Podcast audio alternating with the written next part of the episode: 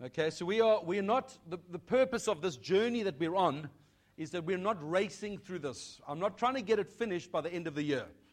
Okay, it's like we've got a lot to speak into, but what's going to happen is as we talk through on this end times journey, it's going to intermingle and intertwine in all the things we have to do as a church community. So, the last two weeks, obviously being away, but we had to kind of look at what the, the men are, the journey they've been on, and all the, the camp with being away.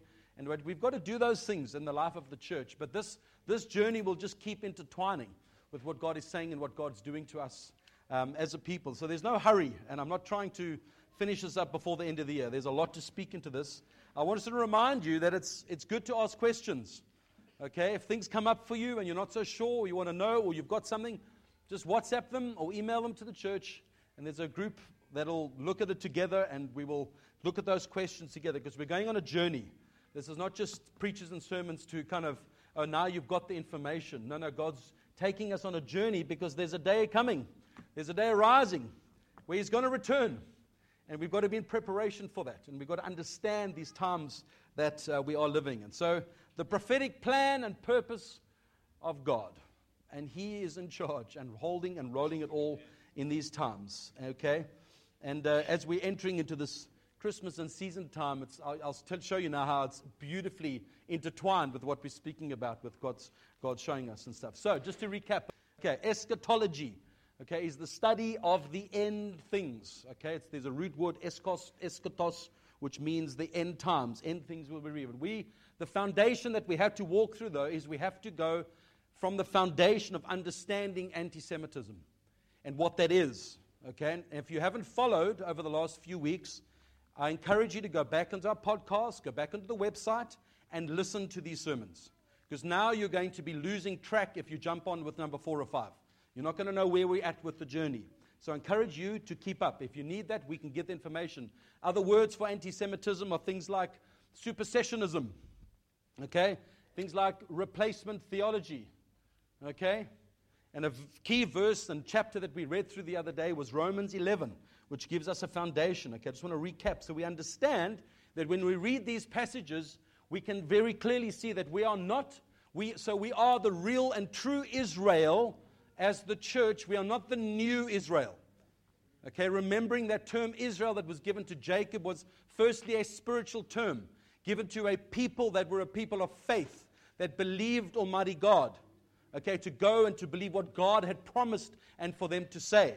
It wasn't speaking about geopolitical or, or geographical Israel. Yes, we'll talk about that today. I'll show you the covenant stuff, but it's a people who are God's.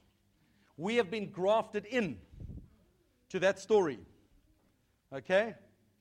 And it's very important to understand the grafting in, that it's not our beginning. We as Gentiles got added to the story. Okay? But that what it means for us then, wow, because we've been added, as it says in Galatians 3:29, as if you are Christ, then you are Abraham's offspring, heirs according to the promise, which means all the Old Testament promises are now ours because we've been grafted in. So when we refer to passages of God and what He's saying to His people, we can hold on to those truths and hold on to that. Okay? And it's important to know the difference and where you stand with this. You're either ignorant about this position, or there's this arrogance that you know better and the Jewish people have no place because we are now God's people, the glorious church. We are the, not the new Israel, we are the real, the true Israel that's been encompassed. The time of the Gentiles will come to an end. Remember that. He says that in Romans 11, Paul. The time of the Gentiles will come to an end, and believing a revival is going to take place in Israel, and all Israel will be saved. And people will respond to the gospel, to the good news of Jesus Christ, because He's the only way. So, for us to understand and go on this journey, we've got to unpack a few covenants that have been set in place. Okay?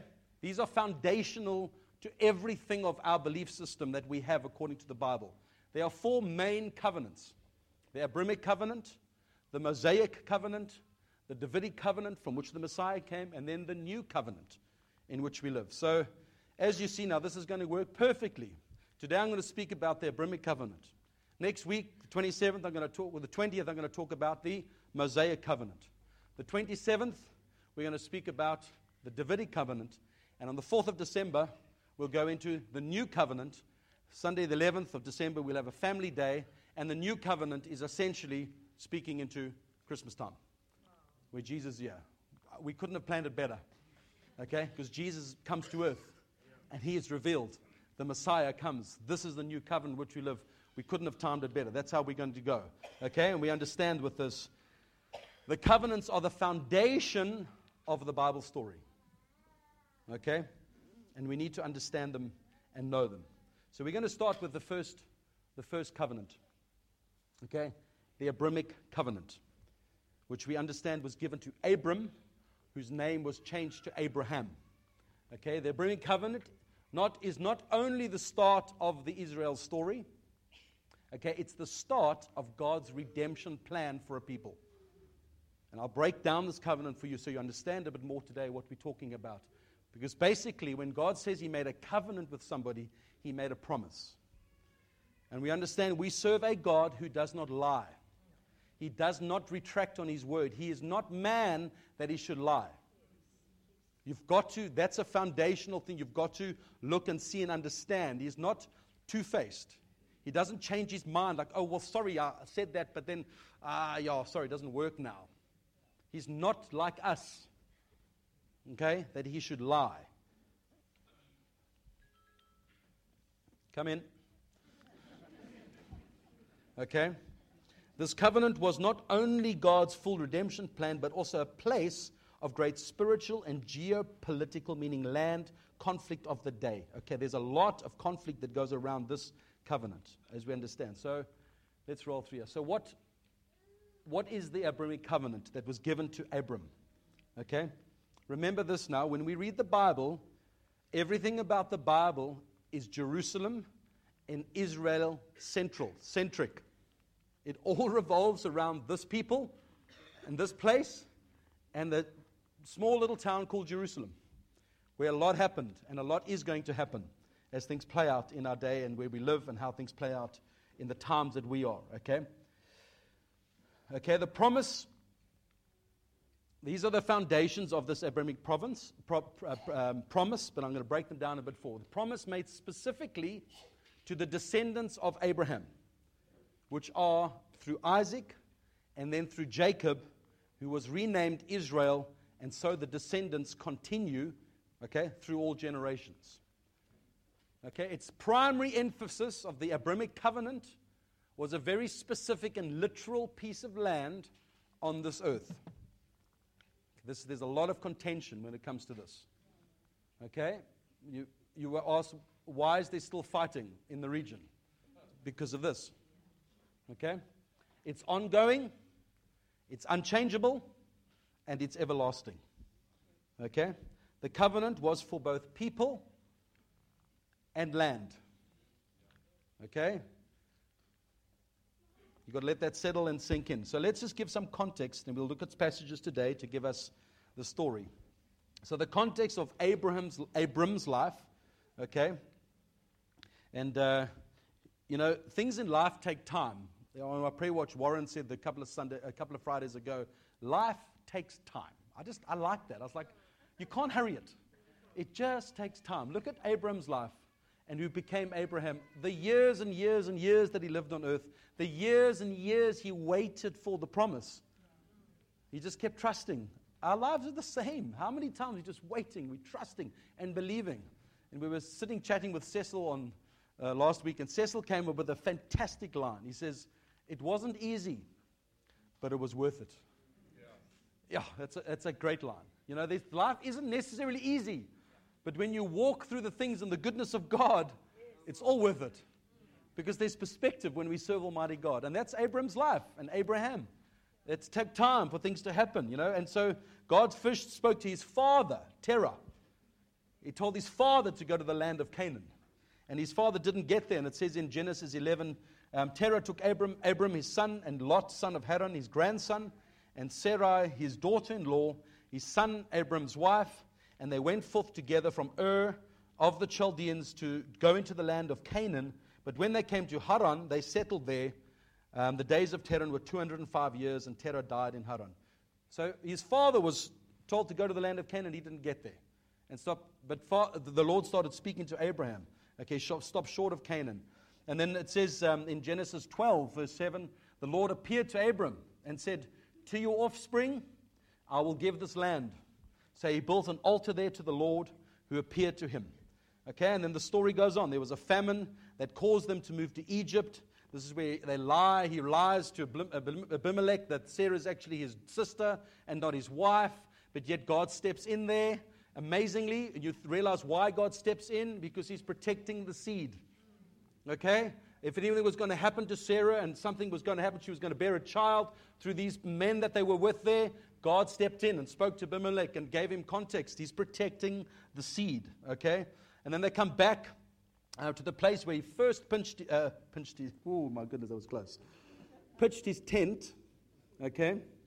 If you go Google a guy that says that wrong, it's probably got 40 million hits. He says the wrong thing there, which I nearly said. I couldn't believe it. Okay, he pitched his tent. Okay? And the promise laid out from God is in Genesis 13. And it says, The Lord said to Abraham, after Lot had separated from him, Okay, lift up your eyes and look from the place where you are, northward, southward, eastward, and westward. For all the land you see, I will give to you and to your offspring forever. I will make your offspring as the dust of the earth, so that one can um, count the dust of the earth. Your offspring also can be counted. Arise, walk through the length and the breadth of the land for I will give it to you. That's still in Genesis 13. Then Abraham calls on the name of the Lord. Then there's strife between the herdsmen of Lot and Abraham's two camps trying to work together. So Lot separates, and then Lot he has to be rescued. Um, Abraham goes and rescued him from the five and the four kings that are fighting against each other. This is just the story of Genesis rolling out. Then Abraham is blessed by Melchizedek, the king of Salem. Okay, it all rolls out, and then we get to Genesis 15, which is a key passage where God starts speaking to Abram and starts giving him context of this thing. So we're going to read through this promise that God speaks to Abram together. So let's look at this. After these things, the word, the word of the Lord came to Abram in a vision. Fear not, Abram. I am your shield. Your reward shall be very great. But Abraham said, Oh Lord, what will you give me? For I continue childless, and an heir of my house is Eliezer of Damascus. And, and Abraham said, Behold, you have given me no offspring, and a member of my house, household will become my heir. And after these things, the word, no, I've just read that, sorry. And behold, the word of the Lord came to him This man shall not be your heir. Your very own son shall be your heir. Now remember, he doesn't have a child. Okay? And he brought him outside and said, Look toward heaven and number the stars. If you are able to number them, then he said to him, So shall your offspring be. And he believed the Lord, and it was counted to him as righteousness. Okay, so now this whole thing of righteousness, Paul alludes to this when he writes to the Romans and he writes to the Galatians, and he makes it very clear to them that your salvation now is not by works. Okay? It's by faith that you are received and made a, an heir to the throne. Okay? It's not by works. Abram's faith was credited to him as righteousness. You are made righteous by faith, not because of your works. Okay? Let's keep reading the story. Okay? And he said unto him, I am the Lord who brought you out from Ur of the Chaldeans to give you this land to possess. But he said, Oh Lord God, how am I to know that I shall possess it? And he said to him, Bring me a heifer three years old, a female goat three years old, a ram three years old, a turtle dove, and a young pigeon. And he brought him all these, cut them in half, and laid each half over against each other, against the other. But he did not cut the birds in half. And when the birds of prey came down on the carcasses, Abraham drove them away. It's interesting information that comes out of the story. You kind of think. And the sun was going down, and a deep sleep fell on Abram. And behold, dreadful and great darkness fell upon him. To understand what's going on there, God is clearly wanting to communicate to Abram. Then the Lord said to Abram, Know for certain that your offspring will be so sojourners in a land that is not theirs and will be servants there. Okay? And they will be afflicted for 400 years. Now remember, this is way before Isaac and Jacob, who had Joseph. Okay? So God, God's way ahead of the game here. He knows what's coming. But I will bring judgment on the nation they serve, meaning Egypt and Pharaoh. And afterward, they will come out with great possessions. When they left Egypt, they plundered the Egyptians. They took all the gold, they took everything from these guys. I mean, God's calling it out hundreds of years before it's even happened. As for you, you shall go to your fathers in peace, meaning you will die. You shall be buried in a good old age, and they shall come back here in the fourth generation. For the iniquity of the Amorites is not yet complete. Okay, so if we look at that verse there and the breakdown of a lot of stuff that's been said there, firstly, his own son was to be the heir of the promise. Not the, not the servants, not anyone else, not part of his household, his own son. The Lord made it very clear when he spoke to him. Abraham's faith was credited to him as righteousness.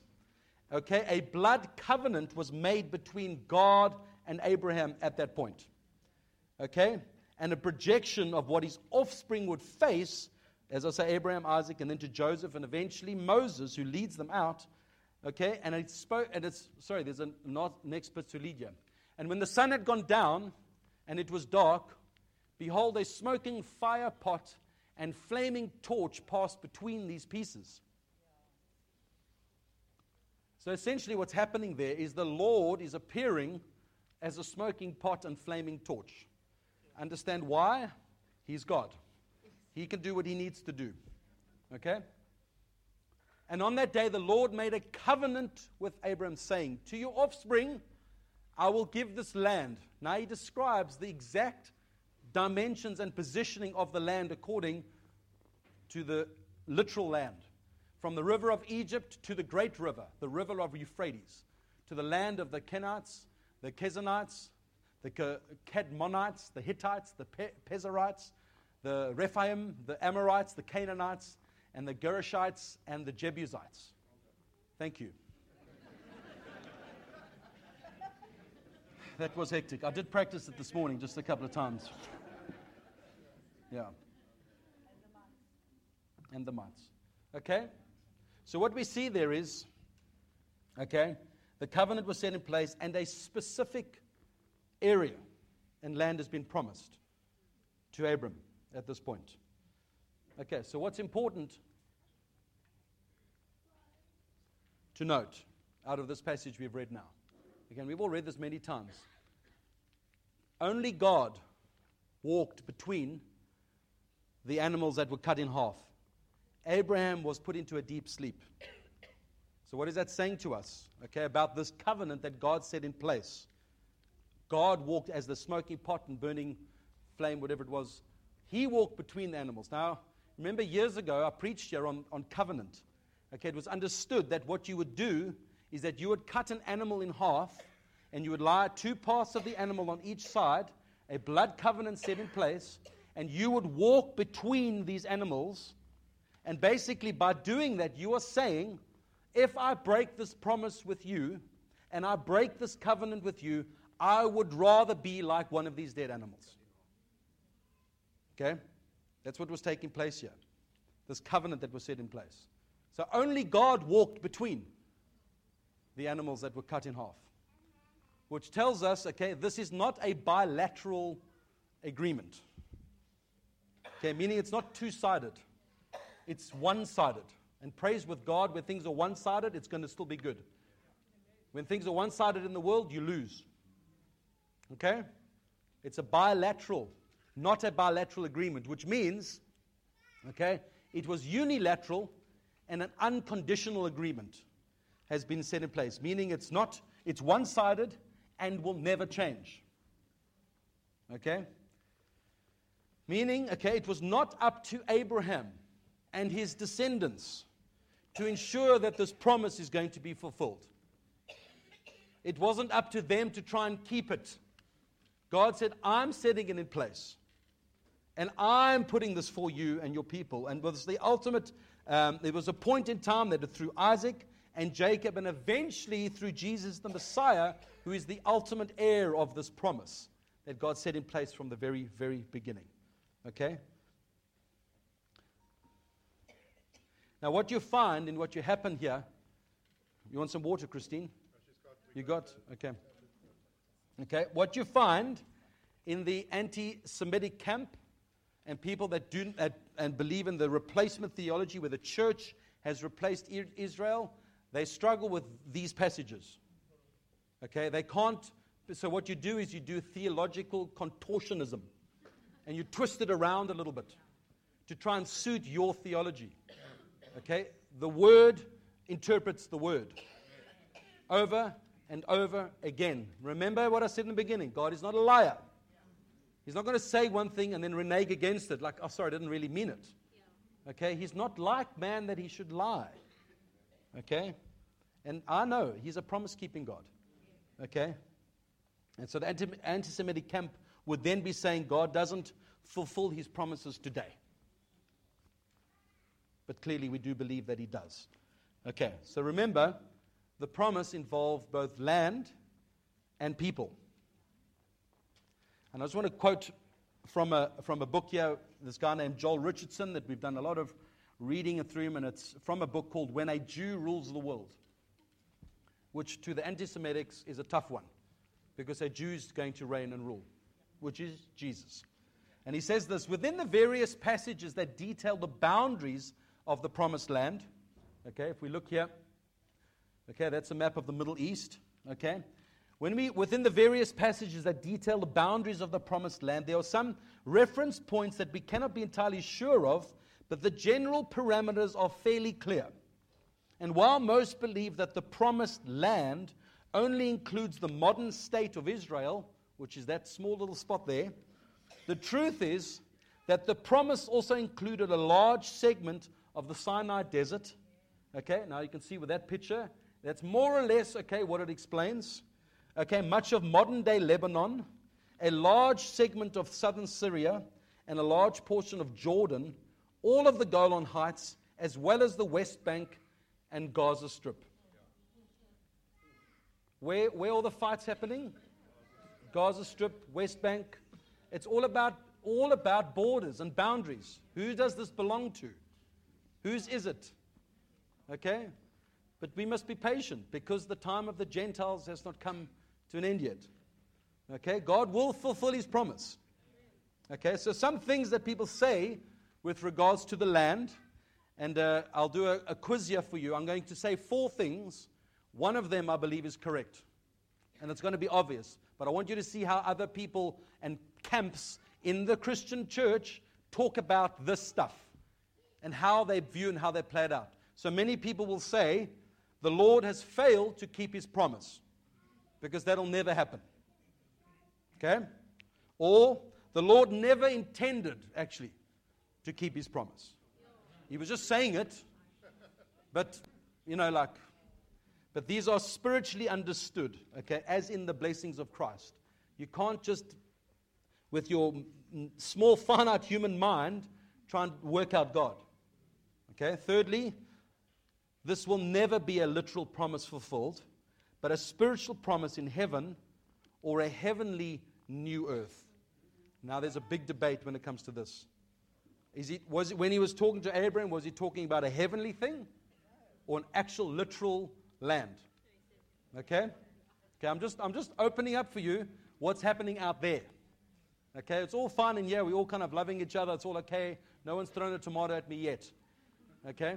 All right? So you, I want to highlight to you, okay? And the other thing is that the Lord has yet to fulfill his promise literally and remains committed to still do so when he returns. Okay? It's obvious. The last one I read, I believe, is the thing. He's still going to do this. So it's hard to believe that God does not keep his promises. What kind of God do we serve if we are happy to be, well, you know, well, he might change his mind about salvation through Jesus then. And then you're stuck. You've got nothing to lean upon. Because if he did it once, well, he might do it again. That's what it's going to lead you to. And it leads you to a works. We've got to do make sure that we work on this salvation and we do all this kind of stuff. He's a promise keeping God. We've got to rest and be secure in that. Okay? The thing is, though, how He fulfills them, okay, is not bound by your carnal little mind. Okay? And I, and I guarantee you, it's not going to work out how you think it's going to work out. God's going to do it the way He's going to do it. And we've got a faith when we see it playing out that He's doing it. You see, God always requires faith. That's why in the beginning, when I spoke to you about we need to be a people of faith to believe about being the true Israel. Okay, because everything's about faith. When God started moving in the beginning, in the early 90s, and he started rattling and waking up his church, and people were laughing in church, and then there were gold teeth and gold dust, and there was chaos in the church. It caused trouble in the church. Could we explain what God was doing? No. Those who went with it rode the wave. And what God was doing in the time, those who didn't choose to come with are still in the same place. Great preaching, great stuff, all the good things happening. They're not on the pulse where it says about the sons of Issachar who knew the times and understood what to do. Okay, that's where we've got to keep tracking with God. The world in the last three years has radically changed. If we're not tracking with what God is showing us, you will be stuck in a certain place. It requires faith. And He's a God who, who asks that for us. So in our finite minds, we can't now predict exactly. That's why I was saying it's not going to be um, what, but when, or how, and all those. I keep forgetting that line. I must maybe just remember that line. You see, it's going to play out in a way that God's going to choose, and it might be very different to how some of us thought it might going to be. You know, I've heard a guy speaking about, like a good question, where is the Garden of Eden today? Okay? The, the battery's flat in this thing. No, it's fine. It's buzzing, but it's, it should last. Where is the Garden of Eden? Hey? Where are those angels with the two flaming swords that don't allow anyone to enter? Surely someone has found them. Hey? So now, now there's different theories that come. What happened? And I heard one guy speaking that actually he believes that whole thing of God and God and Eden was actually lifted up and taken away. And when Jesus returns, there will be a coming back. Now try and figure how that's going to work. You can't in your finite mind. You've got to just believe by faith. And you can't get the finite answers. This is what I'm going to do. On this day, it's going to happen. Just look to the Son. Look to Jesus, the Son. And I guarantee all will fall into place when you have faith in Him. Because when He returns, what's He looking for? Faith. Not how much money is your bank account, how well you did, how big the church was, your ministry, all the things you did in your own work. It's faith. Did you believe what I told you? Basically. Eh? It's not hard, it's not difficult. So, this then, you see, as we go on this journey, raises the question of this fulfillment of this land is it a spiritual fulfillment or an earthly fulfillment? Many supersessionists and replacement theologians and the anti Semitic camp would tell you that it's a spiritual fulfillment that'll happen. It's not talking about the literal land. Okay? And what Abraham saw was a heavenly land, not an earthly land. And now we're going to unpack this as we go. We've got, we've got a lot of stuff to cover because you see what a promise and a covenant sets in place raises questions to right at the end of the story how it's going to play out in, in when Jesus returns to earth. Okay, there's a whole sequence of events that has to take place. And Jesus returning and having his millennial reign, if you read uh, um, Revelation, verse, Revelation chapter 20, it speaks of those thousand years. Okay, the timing of when that's going to happen, Jesus is going to come and reign on earth. The, Satan will be bound for a thousand years. And it says, after that thousand years, there'll be a short time, he'll be released, but then thrown into the pit of sulfur. Okay? If we don't believe that Jesus is going to, is going to just come in a new heaven and new earth, everything's going to be changed and put in place, the passages of Abraham's covenant you struggle to fit in. You see how the end, you have to understand the beginning to get the end. This is why we're doing this stuff now. I'm not going to dive deep into this because we're going to unpack it when we get to those passages, okay? But what we do know is Jesus will return. He will destroy all sinful and corrupt systems. He will be the king that will rule, and he will establish his government on this earth. Okay? How that's going to work, you can't figure it out in your finite mind. But it's quite interesting how the enemy is always having a plan of this one government, one order thingy. It's always a replica of the true model, it's the counterfeit. You see, you see how things play out? Okay? He will destroy all principalities and powers, he will reign. Wicked systems will cease and his government will be established. That's why, when you read Romans 8 and you understand why creation is groaning, Okay, let's read that. For the creation was subjected to futility, not willingly, but because of him who was subjected to it, in hope that the creation itself will be set free from its bondage to corruption and obtain the freedom of the glory of the children of God. For we know that the whole creation has been groaning together in the pains of childbirth until now. And not, all, all, not only the creation, but we ourselves, who have the first fruits of the Spirit, groan inwardly as we wait eagerly for adoption as sons, the redemption of our bodies. And Paul speaks about in 1 Corinthians 15 about our natural bodies being raised into a spiritual body, okay? Meaning that what was corrupt will now be made perfect. Okay, there's so, there's so many things, and we'll, as we track and go on this journey, we will get to this about the millennial reign, which you then can't do theological contortionism because it doesn't fit with the story right in the beginning of what he said to Abraham. That's why we're going on the foundation right from the very beginning to understand this. So, to understand a recap here, the covenant was made between God, a people, and a land that He set in place. Okay? Jesus will return. Okay? And He will reign on earth, His thousand year reign, if you read Revelation 20. Okay? All corrupt systems will be done away with, sin will be dealt with. Now, the question is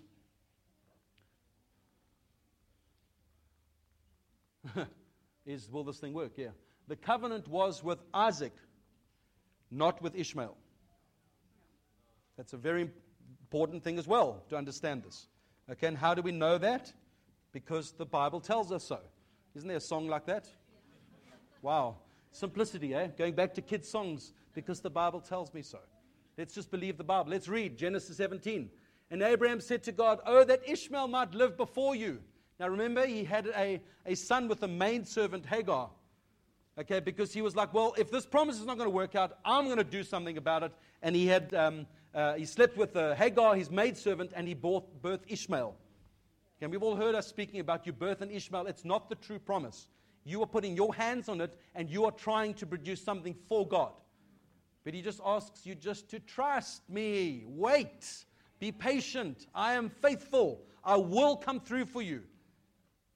Isn't there we're a time like that now? Just patiently waiting, and God's doing something with us as His people.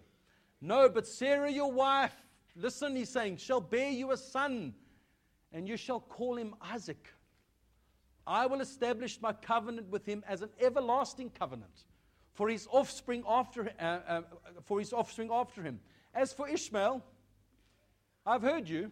Behold, I have blessed him and will make him fruitful and multiply him greatly. He shall father twelve princes, and I will make him into a great nation. But I will establish my covenant with Isaac, whom Sarah shall bear to you at this time next year. It can't be more clear, right? It's not with Ishmael, it's with Isaac, the promise of the son. Now, there's a large portion in the body of Christ who, through their theological contortionism now try and twist these promises, undermine these promises. For example, he has an extract of a man's blog site, and he was asked the question, okay, what is your position on Israel? And this is what his response was The land was given to the descendants of Abraham. His descendants are Isaac and Ishmael. The descendants of Abraham do, in fact, already live in the land. God has fulfilled his promise. Okay? Now, now, people that are uninformed will go, oh, wow, I didn't realize that. But the Bible doesn't say that. So, you know, he explains in his book this guy's a great guy. He's a fantastic speaker, fantastic author. But how can you, how can you say something that's against what the Bible makes so clear? Because you're trying to twist your theology to suit what you need to believe. And guys, there will come a day when all these people will stand before God and answer for what they have done and believed and said. Okay? And when you read further through Genesis, okay, you will see that Sarah is not happy with this Hagar woman hanging around the camp now. Okay? Let me see what comes next. Okay? And, and so what she does is she moans to Abraham and says, Look, this Hagar and this Ishmael, they must, they must go now. And Abraham's like, Well, no, man. We can't, we can't get them to go. Like, Ishmael was around about 14 years of age, and Isaac was still a small baby. And Genesis 21 says this. Um, I don't think I've got it up there. This thing is slowly dying a death here. He says, okay, okay, this, okay, I'll read this passage now. It says there in Genesis 21, it says, And the child grew and was weaned, talking about Isaac, and Abraham made a great feast on the day that Isaac was weaned. Weaned means he's finished breast milk, right?